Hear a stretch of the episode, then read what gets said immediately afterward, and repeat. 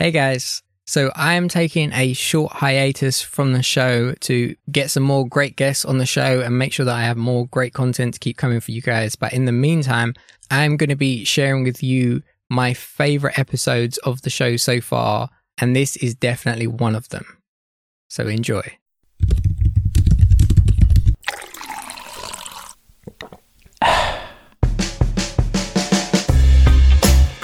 Hey guys, and welcome to the Coffee and Coding Podcast, the show where we discuss everything there is to know about app development. I'm your host, Rob J, and in today's episode, I speak with cybersecurity expert Jamel Harris. We talk about pen testing mobile apps, app vulnerabilities and exploits, how to protect your apps against hackers, and much, much more. This is not one to miss. Quick interruption before we get to today's episode. I just wanted to say a huge thank you to all of you listening who've left a rating or a review for the show is very much appreciated. And if you like the show and you haven't left a review, pause this episode now, open your podcast app, and leave a five star review. Or four, I'll take four stars. The more reviews, the more we're surfaced in search results, and the more people will find the show. Now, about today's episode. This is easily my top three episodes I've recorded so far. I've always been interested in cybersecurity, but I never really thought about it in the context of a mobile application. There's the obvious thing, which is, you know, you need to store someone's data on the device you encrypt that data when you store it. Super simple. I never really looked beyond that kind of scope, but speaking to Jamal kind of blew my mind a little bit. I don't want to spoil the episode for anybody, so I won't give too much away, but I will say that during this conversation, he talked about one of the more interesting security exploits that he's carried out on a mobile app. So without giving away any spoilers, I'll just drop some keywords. So we're talking a banking application that was trying to implement a Apple Pay, Google Pay type style setup before those were a thing. A credit card that Jamel and his team created in order to hack this application by sending a payload from this dodgy credit card to the mobile application via the NFC payment system that they'd implemented. That's just a taste of what you're going to be listening to in this episode. And if you like it, feel free to share because from what I've seen, there's very little information about that involves mobile security specifically aimed at people that build the mobile applications. So this was a fun one. Now on to the show. So the first thing that I'm actually really interested about is how did you get into cybersecurity? Because from the very little amount of knowledge that I have, in order to get into cybersecurity, you have to essentially be hacking for yourself. So how does that work? How did you get into it? So yeah, I really wish there was a an answer that was applicable to everyone. And that's kind of one of the, the things with cybersecurity. As you said, it's one of those those fields where you kind of need to be doing it to get into it, which makes it really difficult. Uh, I, I, hope one day there's kind of like a defined route, but yeah, for now there isn't. Um, my story is not is not particularly interesting, to be honest. I think it's kind of the like the classic story. When I was when I was a kid, um, I was playing around with, on computers quite a lot, and it, you kind of it gets to the point where you, you do start to you know understand how things work, and for some people, they're kind of interested in how to break things with that knowledge and so that, that's kind of what I did. I, I you know, had some friends uh, in school just learning about computers, teaching each other things. Uh, then, you know, I went to university, did computer science, and actually started working as a software engineer just out of university. Um, and then I just I got a call from a recruiter said, "Hey, there's a pen test job." And at that point, pen testing and you know security testing, ethical hacking was always something I was interested in, but I never really considered it as a as a job. It was more of, of a hobby. Uh, and then, yeah, speak, spoken to the recruiter. He said there's, a few companies. Interviewed um, with some. Uh, some of those interviews uh, went really, really badly. Uh, yeah, I, uh, I, you know, I, I, learned kind of what you should and shouldn't kind of say in in cybersecurity interviews. Oh, really? Okay. Yeah, so I, I made the mistake of, uh, of making a joke about. The question was like, kind of like like this, you know, how did you get into cybersecurity? How did you learn this stuff? And I made a joke saying, "Oh, I don't want to incriminate myself," assuming that they would understand that it was a joke and I was just playing. but they, they took it very very seriously. Uh, but yeah, you know, then then uh, started working as, as a pen tester.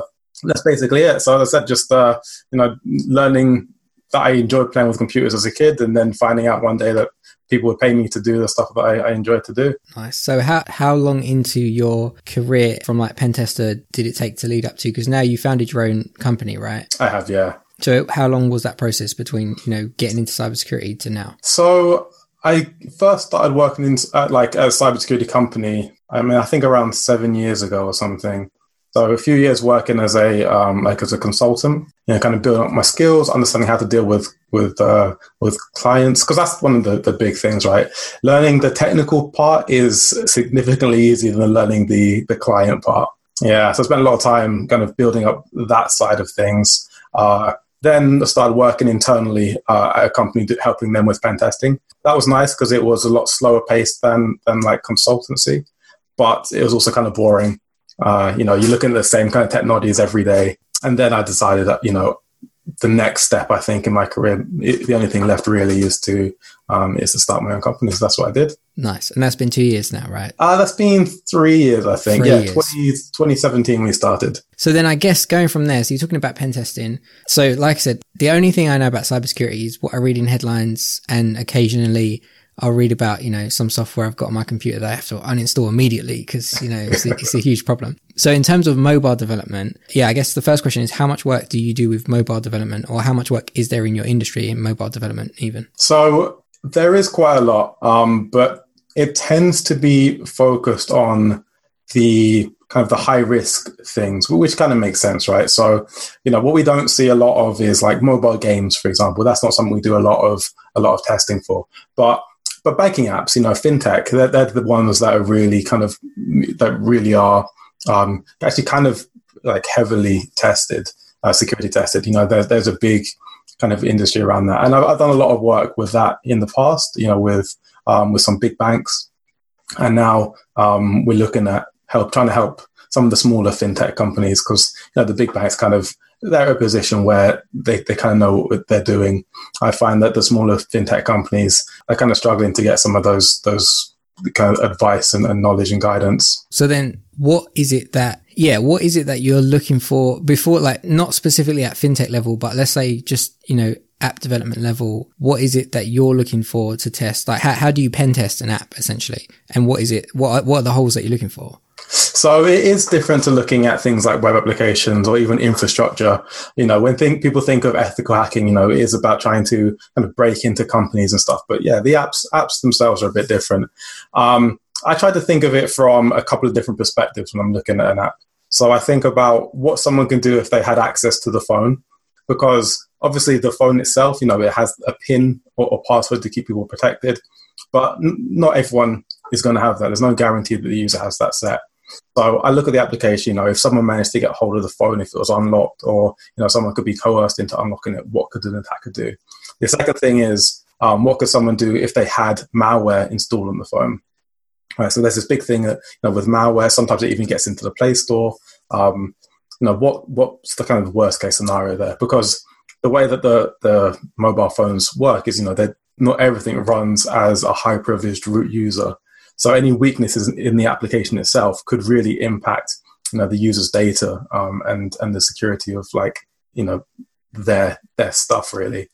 Um, and then the third thing I look at is is the data going between the phone and the um, the out to the internet is that secure? You know, is someone able to kind of man in the middle of that or view that data as it's going across? So they're the three main perspectives, and then the final one, depending on whether it's in scope, is um, actually looking at the back end stuff as well, because obviously, obviously the devices do connect to the internet. They they connect to a web service. Um, if that's in scope, I, I, look at that web API, uh, and but then it becomes more of a, a web test. Um, then I, actually, I, I, guess I should kind of say as well that one area that is kind of heavily looked at is um, how easily can someone break the client side controls? Because a lot of these apps, especially with the big banking apps, they put a lot of effort into making these apps harder than like hardened, right? So they will use things like certificate pinning, or um, they will have obfuscation techniques to stop someone from reverse engineering it, uh, or they might have root or jailbreak detection. Um, a big part of what we do is actually trying to see if we can break those security controls because the idea is that they protect the app so that an attacker can't then start to look for these other things. You know, they can't then go to see how, how their malware works or can they access the web API. So sometimes we'll, we'll spend a lot of time on, on that first section first. Right. So would you say that you looking at I mean, I guess we could take banking applications as a good example because I think everyone would get that the security risk there.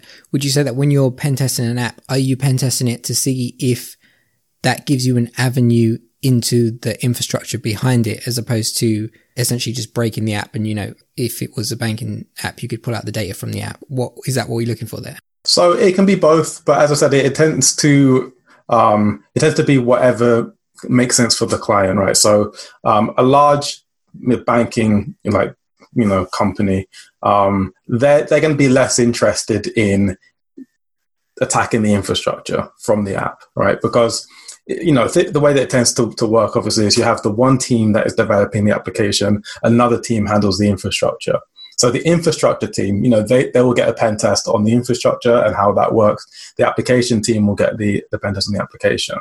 Um, so when we're looking at the app just in isolation, it doesn't really make sense to start looking at the infrastructure because that's kind of handled by, by like a different team.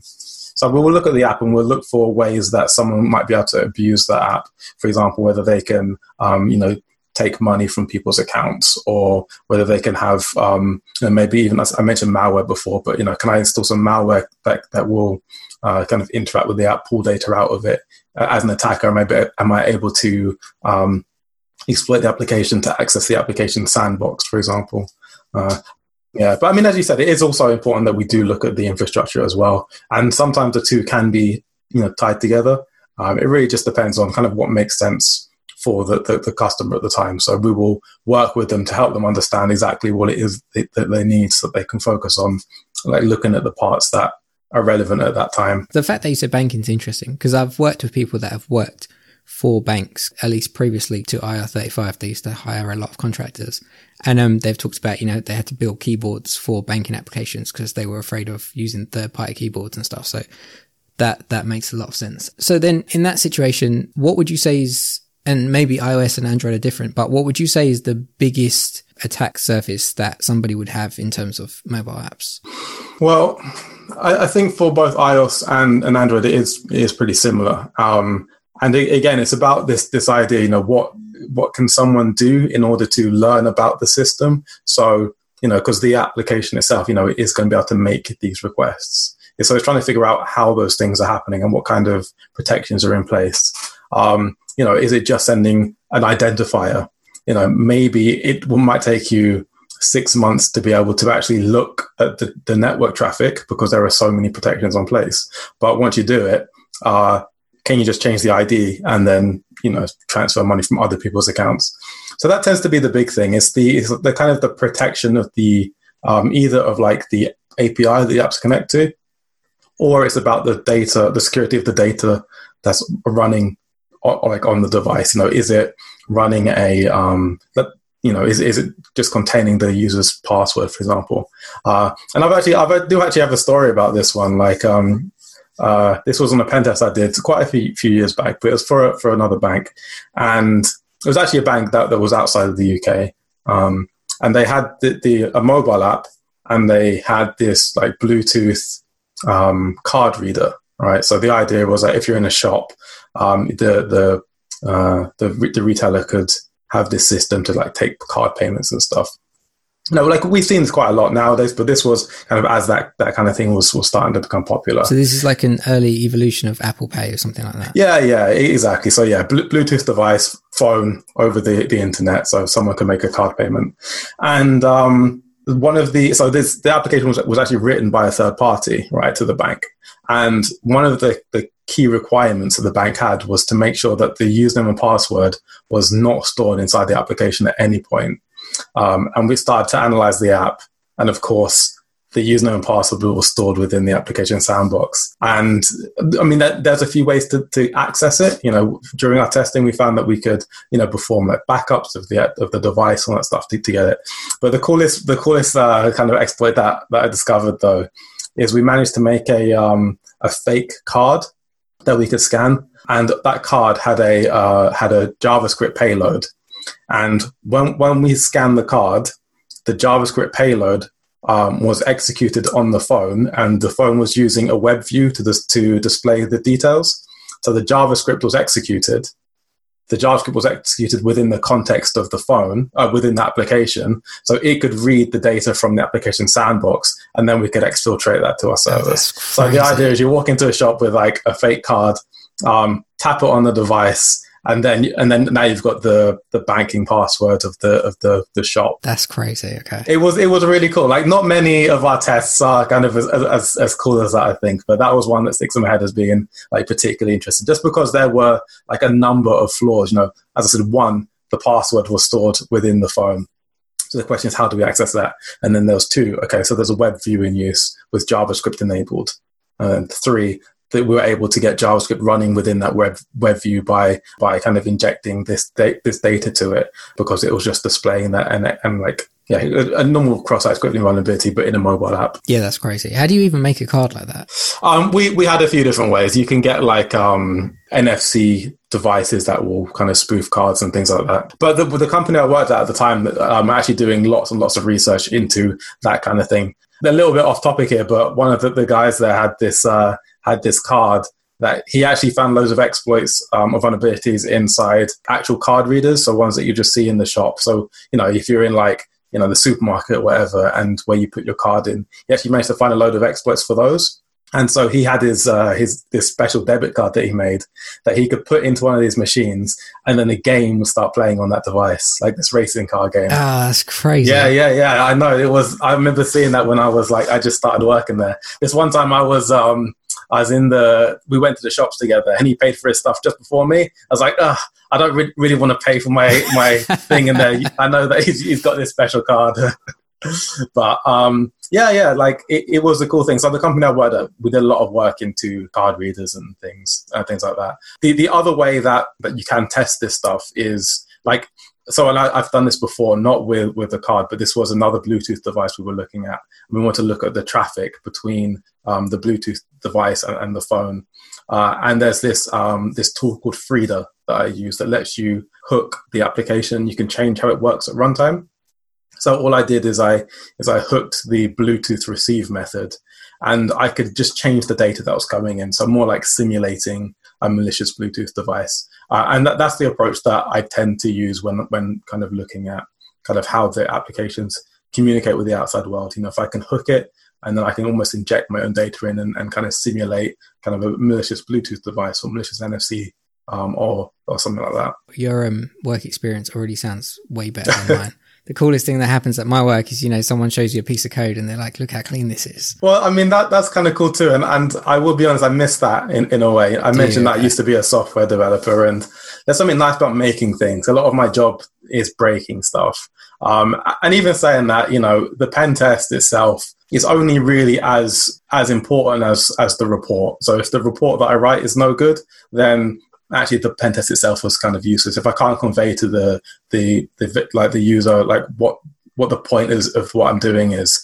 So a lot of it is unfortunate. It sounds kind of cool, but a lot of it is just writing reports. To be honest, there's more more to that than I kind of I thought there would be at the beginning. All right, I feel a bit better about my job. Yeah.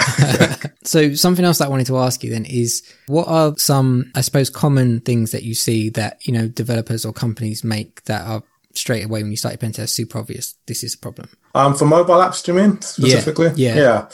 Um, so the big thing that i saw at the beginning was the idea that a mobile app is different right so there's all these these vulnerabilities that people are really kind of aware of so sql injection cross-site scripting all those ones um, and then when mobile phones started to be used more and apps became kind of a common thing it's almost like developers forgot about those because it's a different platform, right? Android apps can still be runnable to cross-site scripting because they have a database. We, we know how to protect against. Oh, sorry, they, they can be. Uh, I meant to say SQL injection. Um, they can be runnable, yeah, to SQL injection because they have a database. Um, but it's almost like when people started thinking about it in a different context, started thinking about mobile phones, they just didn't think about it in the same way. Um, and yeah, cross-site scripting as well. Web views are in use, so cross-site scripting attacks are still something that is is important to think about. And I remember looking at, I, I do a lot of, of just kind of, I like to take random apps and and, and you know try and, and look for vulnerabilities. Uh, assuming that is within the, the bounds of, of law uh, which it usually is when it's with like either there's a bug bounty or if it's just an offline app. I remember looking at one when I was, I mean, uh, when I was just getting into kind of mobile testing, uh, and it let you like basically you set like a username or something and it sent it to the server and then it displayed it on like a board and everyone on the app could um, like see each other's messages and stuff like that. And that was runnable to, to cross-site scripting just because it was a web view, right, that's been loaded. So I could set a, and I, I didn't do this because this would have been um, kind of beyond what was legally allowed.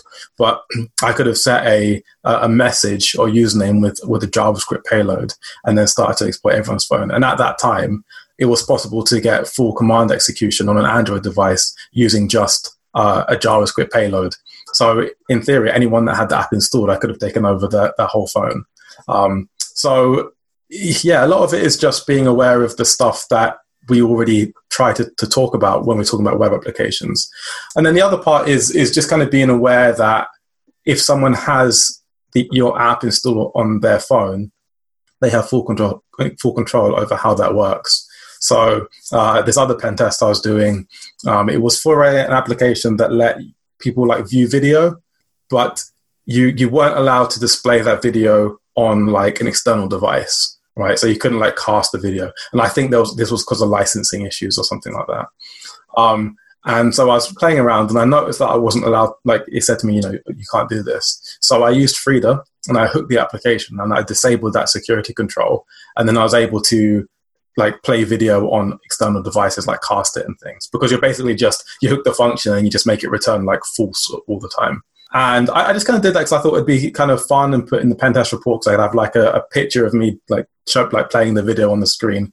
But I, and I mentioned this to the client almost in passing while I was still doing the rest of the test, and it was a big deal. They're like, "What? You can do that?" And then I had to talk to all the developers and things. Know, that's something that I wouldn't necessarily, as kind of an external person, really think about, but um, it was an important control that they put in place. And so, being aware that any security control that's running on the device can be broken, uh, I think that's the other thing that is really important to think about when you're the developer. Have Have you heard of I? Well, I assume, but I don't want to assume. Have you heard of Xposed on Android? Yeah. yeah so yeah. is Frida kind of that similar very similar thing. So Xposed is um, is actually a tool that I use quite a lot. Um, I prefer Frida because it's a lot quicker to develop. So Frida lets you with with Xposed, you, you normally have to like reboot the device every time you you modify the hook. Um, with Frida, it's just instant. So you can even just you, you basically you just save the file and then the, it, that's the new hook. So it's really good for kind of like doing things rapidly. Xposed is really good for doing things permanently. So the last time I did, I did anything with Xposed was probably 2014, 15, something like that. At, at, that time, I had an app that was kind of popular, and um, on the same forum, uh, so I'd posted it on XDA developers, and people were leaving comments and stuff. And in that same thread, someone had left a, a link to an Xposed module that they'd made to basically not have to pay for my app. um, which was on, on, on, the one hand, I was like, all right, well, like, well done. You did it. So great. And then on the other hand, I, I, emailed the guy who, who had created Expose at the time and I was like, is there anything I could do about this? And he came back and he was like, yeah, it works like this. You can do this, this and this. Um, and that was a long time ago. And after about three months, you know, they changed things. Suddenly your protections don't work anymore. And I gave up trying to, trying to like do this back and forth because in my mind, there was like, there's no point. It's fine. There's, there's a handful of people that are going to do that regardless. But I haven't looked at that in a long time. So are there any things that you can do now to protect yourself from that kind of thing. Because I think back in the day, also part of it was obfuscation, where if you didn't know what to hook, then it made it a lot harder for you to do those things. Yeah, so there are a few things you can do, but again, it's all stuff that's running on the device. And so with you know with with banking apps, especially, I, I always do kind of recommend that they look at some of these controls so that they they can do obfuscation, right? And if obfuscation is done well, it can take a significant amount of effort to try and figure out what it is that you want to hook. The last banking app I looked at, actually, um, I think it took me um, a week or so just to just to kind of figure things out because they were doing like all all strings were encrypted like there was all this like code flow obfuscation uh every variable name is basically called a. So you're like package name a uh, variable a.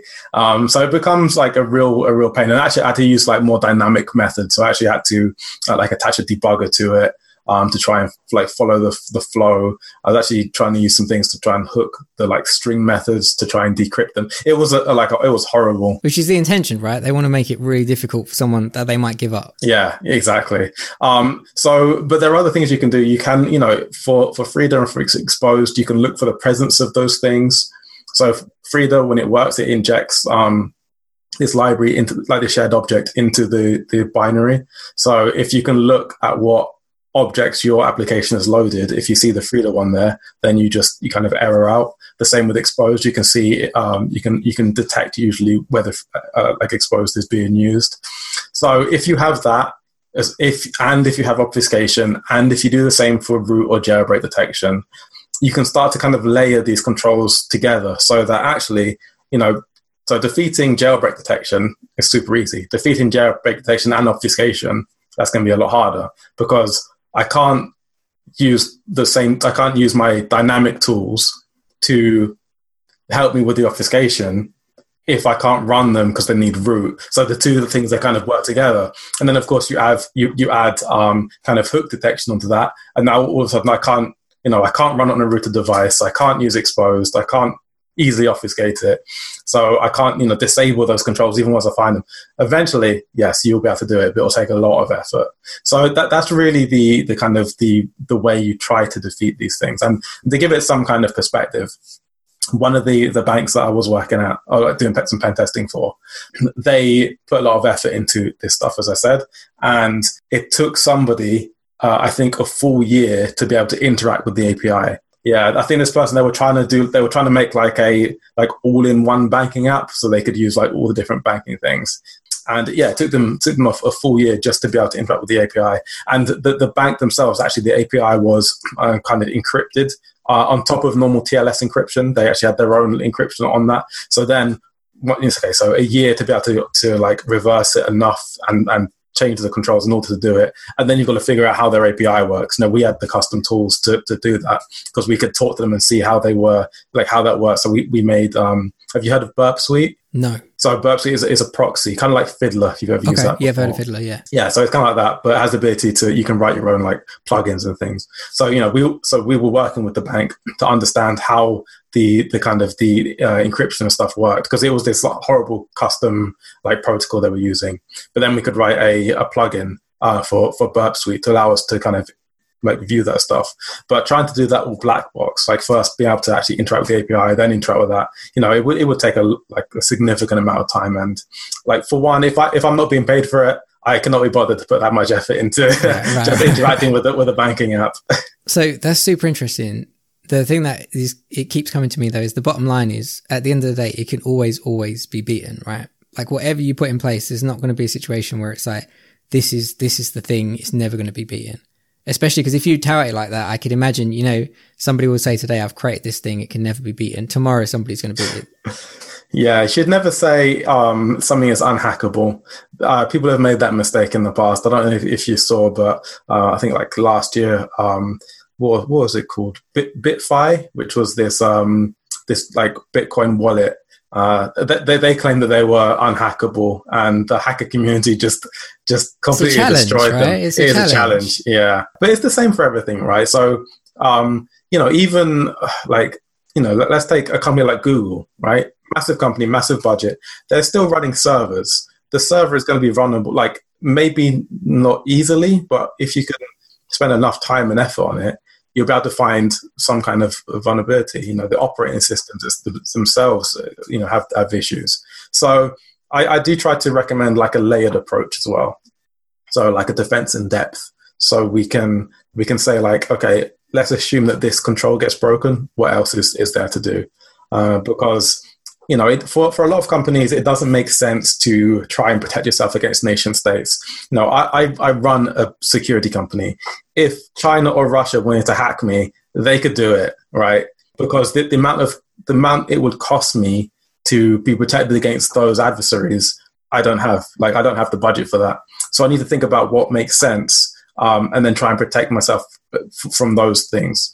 You know, Google probably do need to worry about China hacking them. So they're going to have more, more like security in place and they will add these layers. So yeah, that, that's kind of why I tend to say to, to people, you know, like, yes, a lot of the controls can be broken, especially when they're client side controls. But, you know, how much effort do you want to put in? Try and figure that out then you can figure out your budget then you can figure out like how much dev time for example to, to implement these things you know as i said for like for some apps it, it probably doesn't make sense to add all this stuff you know if, if it's an open source application for example like an android app don't spend time with obfuscation what's the point the source code is, is available you know spend the time instead to make sure that there's no vulnerabilities in that in that code yeah that that was the deal with me i gave up after a bit because i was just like there's just there's no point you know, I'm not, I'm not, I'm not Google, and I'm not even making a living from this app. So what, what am I doing? exactly, exactly. So I guess another question is, and uh, this would be kind of interesting, is what what's kind of the state of mobile OS security right now? Because you know, you hear year upon year, you know, back in the day, Android was not great, and then you know they they added SE Linux, and then they added Sandbox in, and all these different things that you hear about and, you know, when you hear it, it's like, well, obviously now it's impossible to, for people to do things and it's obviously not. But how much has it improved over time and kind of, I, I guess like, where are we at now? Is it still, I don't, I don't want to say is it still super vulnerable because the answer is obviously going to be it's not unhackable, but like what, what's the general state there? So I think pretty good, to be honest. Uh, I mentioned a bit earlier, but you know, speaking about how things were back in the day, um, th- there were issues where as I said, like someone could take over your full device if they can inject some JavaScript into it. And what that realistically meant was that you could take over any device because, like all these applications, even if they weren't making kind of HTTP requests, they usually had adverts in them that were right. So you you have your phone, you connect to a open Wi-Fi network, like hotel or, or whatever. Um, and there'll be like an advert somewhere on the device that will make an HTTP request. And so you, so you could uh, do a man in the middle attack, add some JavaScript into that because those, those adverts are usually just web views. Uh, run, run the JavaScript, get full control of, of the device. So that's how things were, right? Right. They, they were pretty bad. The controls that were to try and like keep your application secure as well were, were not great. So, you know, like things like the, uh, when you write your Android app, you know, you have the Android manifest a lot of the things by default now are disabled whereas in the past by default they were all enabled right so like all these um, you know activities and things were all just enabled like you know exported by default so you could uh, have malware that would for, for example let's say that you did have a banking app or something that had a like you need to enter a pin code to access it it was really easily from easy from a low privileged malware to just jump to the like second screen in the process of bypassing the need for the pin. You know, th- this is the stuff that the, the operating system did wrong at the beginning. Nowadays, though, there are, I think they're doing a lot of things right. So both in terms of kind of user experience, but obviously with security as well. So you know, you, you at least I'm not aware of any way to um, to, to be honest, even even do a man in the middle attack um, without a lot of kind of interaction. So with the newer versions of Android, you you know you can't even if you, you install a uh, kind of a malicious cert on the device. It's, it's, it's going to be in the user store, and applications by default, by default won't even trust any cert that's in the user store. So you know that they have put a lot of effort into making things like significantly difficult to attack. Yeah, it's just and, and that makes it harder for me as well as a pen tester because I need to have special devices set up in special ways. Sometimes I even need to go to like older devices because you know they are a bit weaker, so that I can tr- start to analyze the applications and stuff. But yeah, there are a lot of a lot of things that they're doing to make things more secure and yeah, it's never going to be perfect. You're still going to see, probably still going to be, see stories about, you know, a vulnerability in like Bluetooth or something. But, you know, that will be, that will be a vulnerability in the, the chip that is, is running like used for Bluetooth or, or in at least somewhere in that stack. And, and that's going to be something that takes someone a lot of effort to, to look for. They're going to have to start like performing fuzzing attacks and, you know, spend time to try and do that. Um, whereas before, yeah, I mean, it's just a case of, hey, an application is is making an HTTP request. Let's you know hack the whole phone. so I would, I would be surprised if there wasn't a bug uh, or there wasn't a vulnerability in Bluetooth because yeah, in general, it's horrible experience. Yeah. It, there was one that came up, um, I don't know, I think maybe a year ago or something. Uh, I've not tried to exploit it myself, but there was a vulnerability that I've heard about that let someone I think it, it was actually get like root like a root shell on an Android phone just by exploiting some of the Bluetooth stuff. So yeah, that kind of stuff will happen, but it's going to be things that are kind of well, it's going to be things that are harder to exploit, but also probably higher risk because like all the low hanging fruit really is kind of you know disappearing if not gone. So the stuff that is left is the stuff that's really hard to find. But in order to make it worthwhile, it's going to be the stuff that's like pretty high risk as well. Makes sense. So would it be accurate? I mean, I'm hoping not, but would it be accurate to say that iOS is more secure than an Android device or not? Because I'm going by I'm going by headlines and everyone that I work with that's not an Android developer. So so my pragmatic answer to this is that iOS is not more secure if you compare like to like. Uh, and by that, what I mean is is the big problem with Android is it's so fragmented, right? You you buy a phone, you don't know whether it's going to be supported in a year's time. You don't know if you're going to be getting security fixes. Some people are still using even Android 2. You know, there are all these devices out there. So when you say like like Android, you, you have to kind of think of all these together. So from that perspective, yeah, you know, Android is less secure. But if you if you take the newest version of um, of iOS against the newest version of, of Android, assuming that they're both all up to date, uh, I would say they're pretty comparable. With again, with a caveat there, in that Android is designed usually to be a bit more available for a power user, right? So for a lot of the devices, you're allowed to root them. You're, you're allowed to get kind of high level privileges. You're allowed to do lots of these things.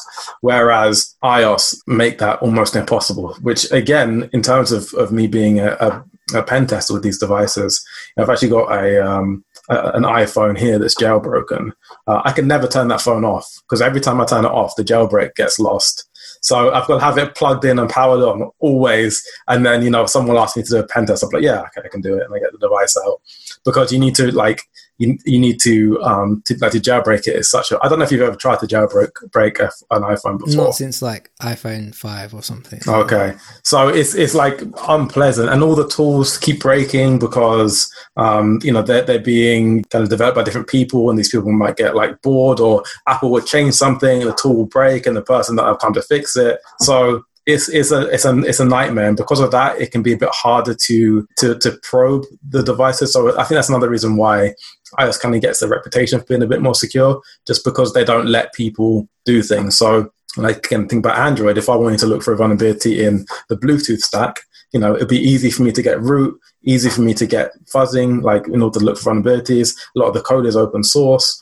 I, you know, I, I can do that stuff, and I can find vulnerabilities a bit easier iPhone is uh, becomes a bit more of a, a, challenge. Yeah, not impossible, just a challenge. So really, a big part of that is because Apple controls the environment, right? Whereas Android, you know, you can install Android on whatever you want, basically. Exactly, exactly. Yeah, there's still like HTC ones or whatever they are out there running Android. So it, it, and it's a scary thought, right? yeah, yeah, yeah, yeah, totally, yeah. yeah. So one other thing that I wanted to ask is, so I remember back in the day, I'm talking like 2013, 2014, before WhatsApp was, you know, super duper popular, there was this exploit that was because WhatsApp was passwordless, your phone number was your, your username mm-hmm. and your password was your IMEI number hashed, right? So there was a website you could go in and you could put on yours or someone else's phone number and IMEI number. And now you can read the messages. You could send messages from them. And that website was up for a while like, I don't know, six to 12 months afterwards, it was still there. And then obviously now people are a lot more aware. But are there any, you know, big, potentially in recent memory exploits that you've heard of popular apps that people might not be aware of? Um, nothing that I can think of that people wouldn't be aware of. As I said, things things tend to be a bit different nowadays. Um, yeah, I wish I, I wish I had a, a cool story like that one. To be honest, uh, I, everything that I'm seeing is it really is stuff that is kind of like di- difficult to exploit. I mean, the things I, I kind of do see sometimes is like again, if you think about gaming, where somebody will manage to um, like get the name to like the, the first place on like some leaderboard just because they can change the traffic and things like that. But no, not, nothing as cool as being able to to view people's um, kind of uh, WhatsApp messages, just like we're going to a website. yeah, that's crazy. All right, well, I suppose that's a good thing. So we're going in the right yeah. direction. So, you, so you mentioned earlier that you you are developing a tool for scanning vulnerabilities that can be run on a CI. So, do you want to speak a little bit about that and kind of what is it and how does it work and that kind of thing? Yeah, yeah. So this is called Rex. Uh, we call it for no reason other than just we kind of like dinosaurs in the office. Cool. Me too. Um, yeah, cool. And yeah, like as I said, I've been doing pen testing for for a while, and I I tend to focus on mobile applications. And one thing that I noticed, so security itself, I think, has this issue where, um, you know, we are very much like man, we do things manually, like we're manual testers. And when I was starting Digital Interruption, in my company, I went to a few like QA testing events just because I had this opinion at the time that there was like a hierarchy, right? That was pen tester at the top, of course, then developer, and then QA tester. Which is funny because you speak to developer, they say they're at the top. You speak to QA tester, they say they're at the top. But I, had I had this in my head, and I I, I don't like to to just um, have these kind of like unfounded opinions. So I went to a couple of these QA testing events, and what I realized is they are miles ahead of security when it comes to ways to do testing, right? They like the automation that they're doing is amazing. Like they were demonstrating this custom these custom tools they were writing to do run these test cases. And it just it kind of opened my mind. I thought, why are we still doing it like so manually in in security? And I, I kind of do remember, you know, I, I was talking to some like um, when I worked at a previously previous company doing in-house security with them, I was trying to help some of the teams there. I was like, oh yeah, just try and run some of these security tools and give me the results. And it was like a hard thing to do. You know, like the, the security tools are really kind of antique in a way. You know, like all these weird command line interfaces. It's like just not intuitive. They don't fit into kind of any kind of workflow except the pen tester's workflow. So, so going to, to some of these events um, and seeing how advanced like they were um, when it com- comes to, to like ways to test, I started thinking, okay, well, actually, we can improve this insecurity. So we are writing this vulnerability scanner, and the idea is, you know, rather than just being some weird command line interface that no one knows how to use, um, it's going to have a, well, it has a web like a web application front end. So if you want, you can just upload the APK. It will do the scan. It will give you the results. Um, but more importantly, uh, it actually has uh, a Jenkins plugin, so you can plug that into your, your, your build pipeline. You're getting that visibility every single time you're doing doing a build. Which again, that's another weakness with pen testing, as it is. You know, it, pen test is a single point in time. When you do a pen test, you have no idea whether you know you fix a vulnerability. Is it being reintroduced? Is it going to be there like next? You just have no idea. Like you know what the issues are right now. Whereas this, you know, the idea is that yeah, you're getting that visibility every single time you do your scan. So when you start to fix vulnerabilities, you start to to know that they're fixed. It's going to check them every single time you know that it's no longer there.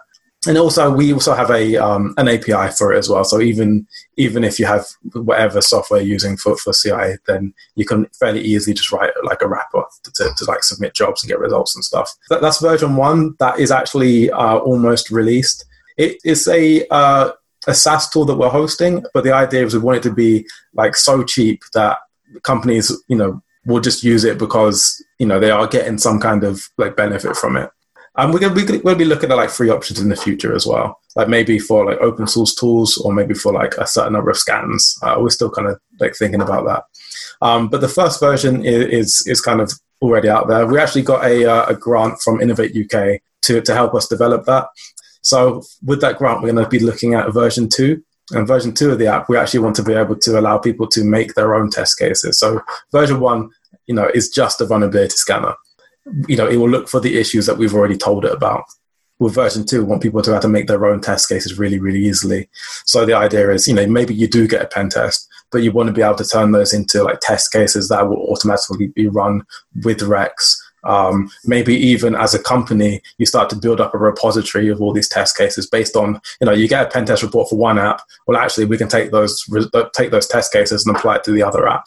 Um, so, so that's kind of where we, we want to get to, and that's what we'll be working on over the next few months. So, but you know, we, we we do have licenses for people if they do want to kind of get involved and help us help shape it see how you know give us some some feedback would be awesome. So even if any of your listeners or even yourself if, if you are if that sounds like something that would be useful let me know and, and I, will get someone to like, reach out and, and, get some licenses over. Yeah, perfect. Is there somewhere people could go now to have a look? Um, no, unfortunately. Um, I think we've got some information on our website, but you know, we, are really just kind of getting that all together. The the the, the scanner um, is at uh, rex.digitalinterruption.com but you know you need a login at the moment and and the, like as we do testing we'll be creating accounts for people so the, the best thing to do is is email me at uh, Jahmel at digitalinterruption.com. Yeah, I'll, I'll throw you in the email in the show notes. No worries. Or, or reach, or if anyone can reach out on like LinkedIn or Twitter or whatever. I'm usually like I'm fairly easy to find, to be honest. Yeah, I found I found you on Twitter. So yeah, should, okay, should cool. yeah, quick question about that. So in terms of vulnerabilities, is it a pre-made suite of tests that it runs, or do you write your own? Like, how does how does that work? What is it scanning for? So at the moment, it's a it's a preset you know list of vulns, and we use um, we use uh, kind of two different methods. We use SAST and DAST. So SAST, you give it the application, it will like decompile it basically, and it will look for patterns and it will look for security weaknesses that way. Um, and the other way, DAST is dynamic, so dynamic application security testing. So it will actually it runs an emulator throws the application on there, like executes it, um, and then we do some analysis that way. So at the moment, yeah, that, that's that's kind of what it's doing, and it's only looking for our predefined vulnerabilities. Whereas, as I said, version two, that is really where we're going to start pushing the idea that people can create their own kind of test cases and plug that in. We want to have a really slick interface for it as well. Again, like no more horrible command line things but we either want to have some kind of language that people can write the test cases or even better like a GUI I think I'd love to have a GUI where you can just kind of drag like things together and then it, you create your test case that way so, so that's what we're looking at next and, and, as I said that's what we're using the Innovate UK funding for yeah, that sounds awesome. Like I've worked at a bunch of companies that have no idea about security at all. And just even like version one, having that in your pipeline is way more than anybody else that I've worked with does. So oh, cool. And I would even say for some companies, you know, like obviously I'm I'm a pen tester. I'm going to say everyone should get a pen test. Come to me, get a pen test. Uh, but the reality is, a lot of companies they might be okay with just having the vulnerability scan. You know, if it's a very low risk application or if it's an internal application or something, you know what? Get the vulnerability scan. It'll cost like a tenner you get the results, you fix it up, and then you're happy with it. You know, the high high risk stuff, yeah, maybe you still do want to get the kind of the manual pen test, but you know, for a lot of companies, I would much rather them just do a scan, fix up the the low hanging fruit, and then and then release that uh, rather than than do nothing. Yeah, hundred percent. So, last two questions that I ask everybody. The first one, and it counts because you did do software engineering before this, is uh-huh. is um what do you think separates a okay developer from a great developer? Hmm. I think um, willingness to to listen and to learn. To be honest, the, the best developers I've worked with, maybe not even the like the technically best, but develop the best products are the ones that you know will, will take my feedback as a pen tester, who will yeah, that, like less ego. That, that I think that that tends to be what I've seen. To be honest. I felt I felt like it might go in the direction of communication.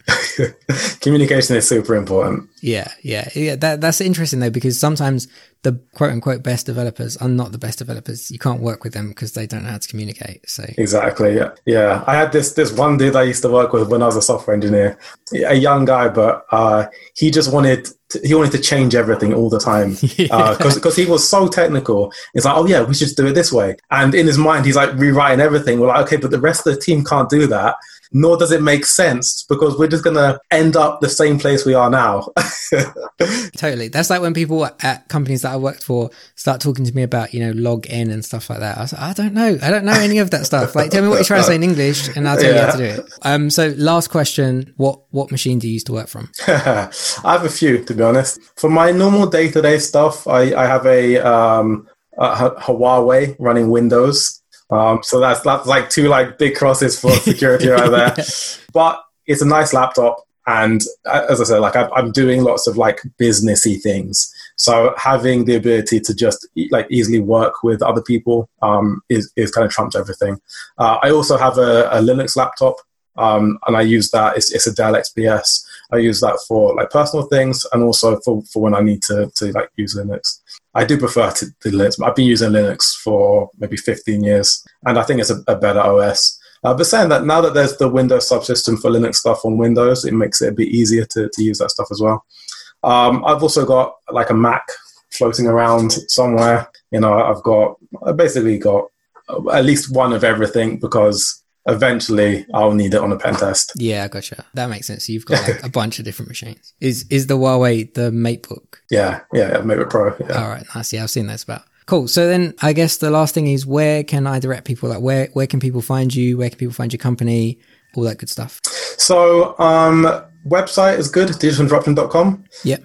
I'm on Twitter at uh, jharris underscore sec. I'm uh, I I run a group in Manchester called Manchester Grey Hats, um, Manchester UK, obviously, uh, where we run well before before COVID anyway. We we run like lots of free workshops for people, teaching them how to hack websites, how to hack mobile devices, um, how to use Frida, how to hack radio things. I, I love like SDR, so like hacking radio waves. Teach all, all, this stuff and all for free. And just because I to I like get some more it great and I guests like on the show and people make sure stuff. that I have more great Um, content. to So keep Manchester for Grey. House, we But have in a the Slack, meantime, we have Twitter as I'm well. So you, you know re- people can find me on, on those places.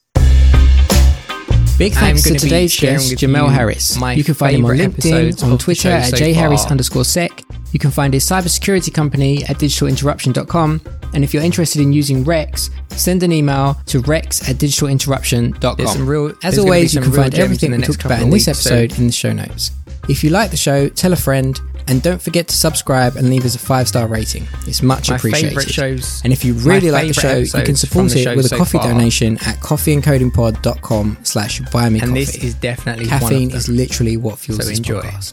If you'd like to connect with like-minded developers, you can do so in our Facebook community. And finally, you can follow me on your favorite social media platform at Low Carb Rob. You can find all the links to everything I've just said in the show notes or at coffeeandcodingpod.com. Thank you for listening, and I'll catch you on the next episode of the Coffee and Coding Podcast.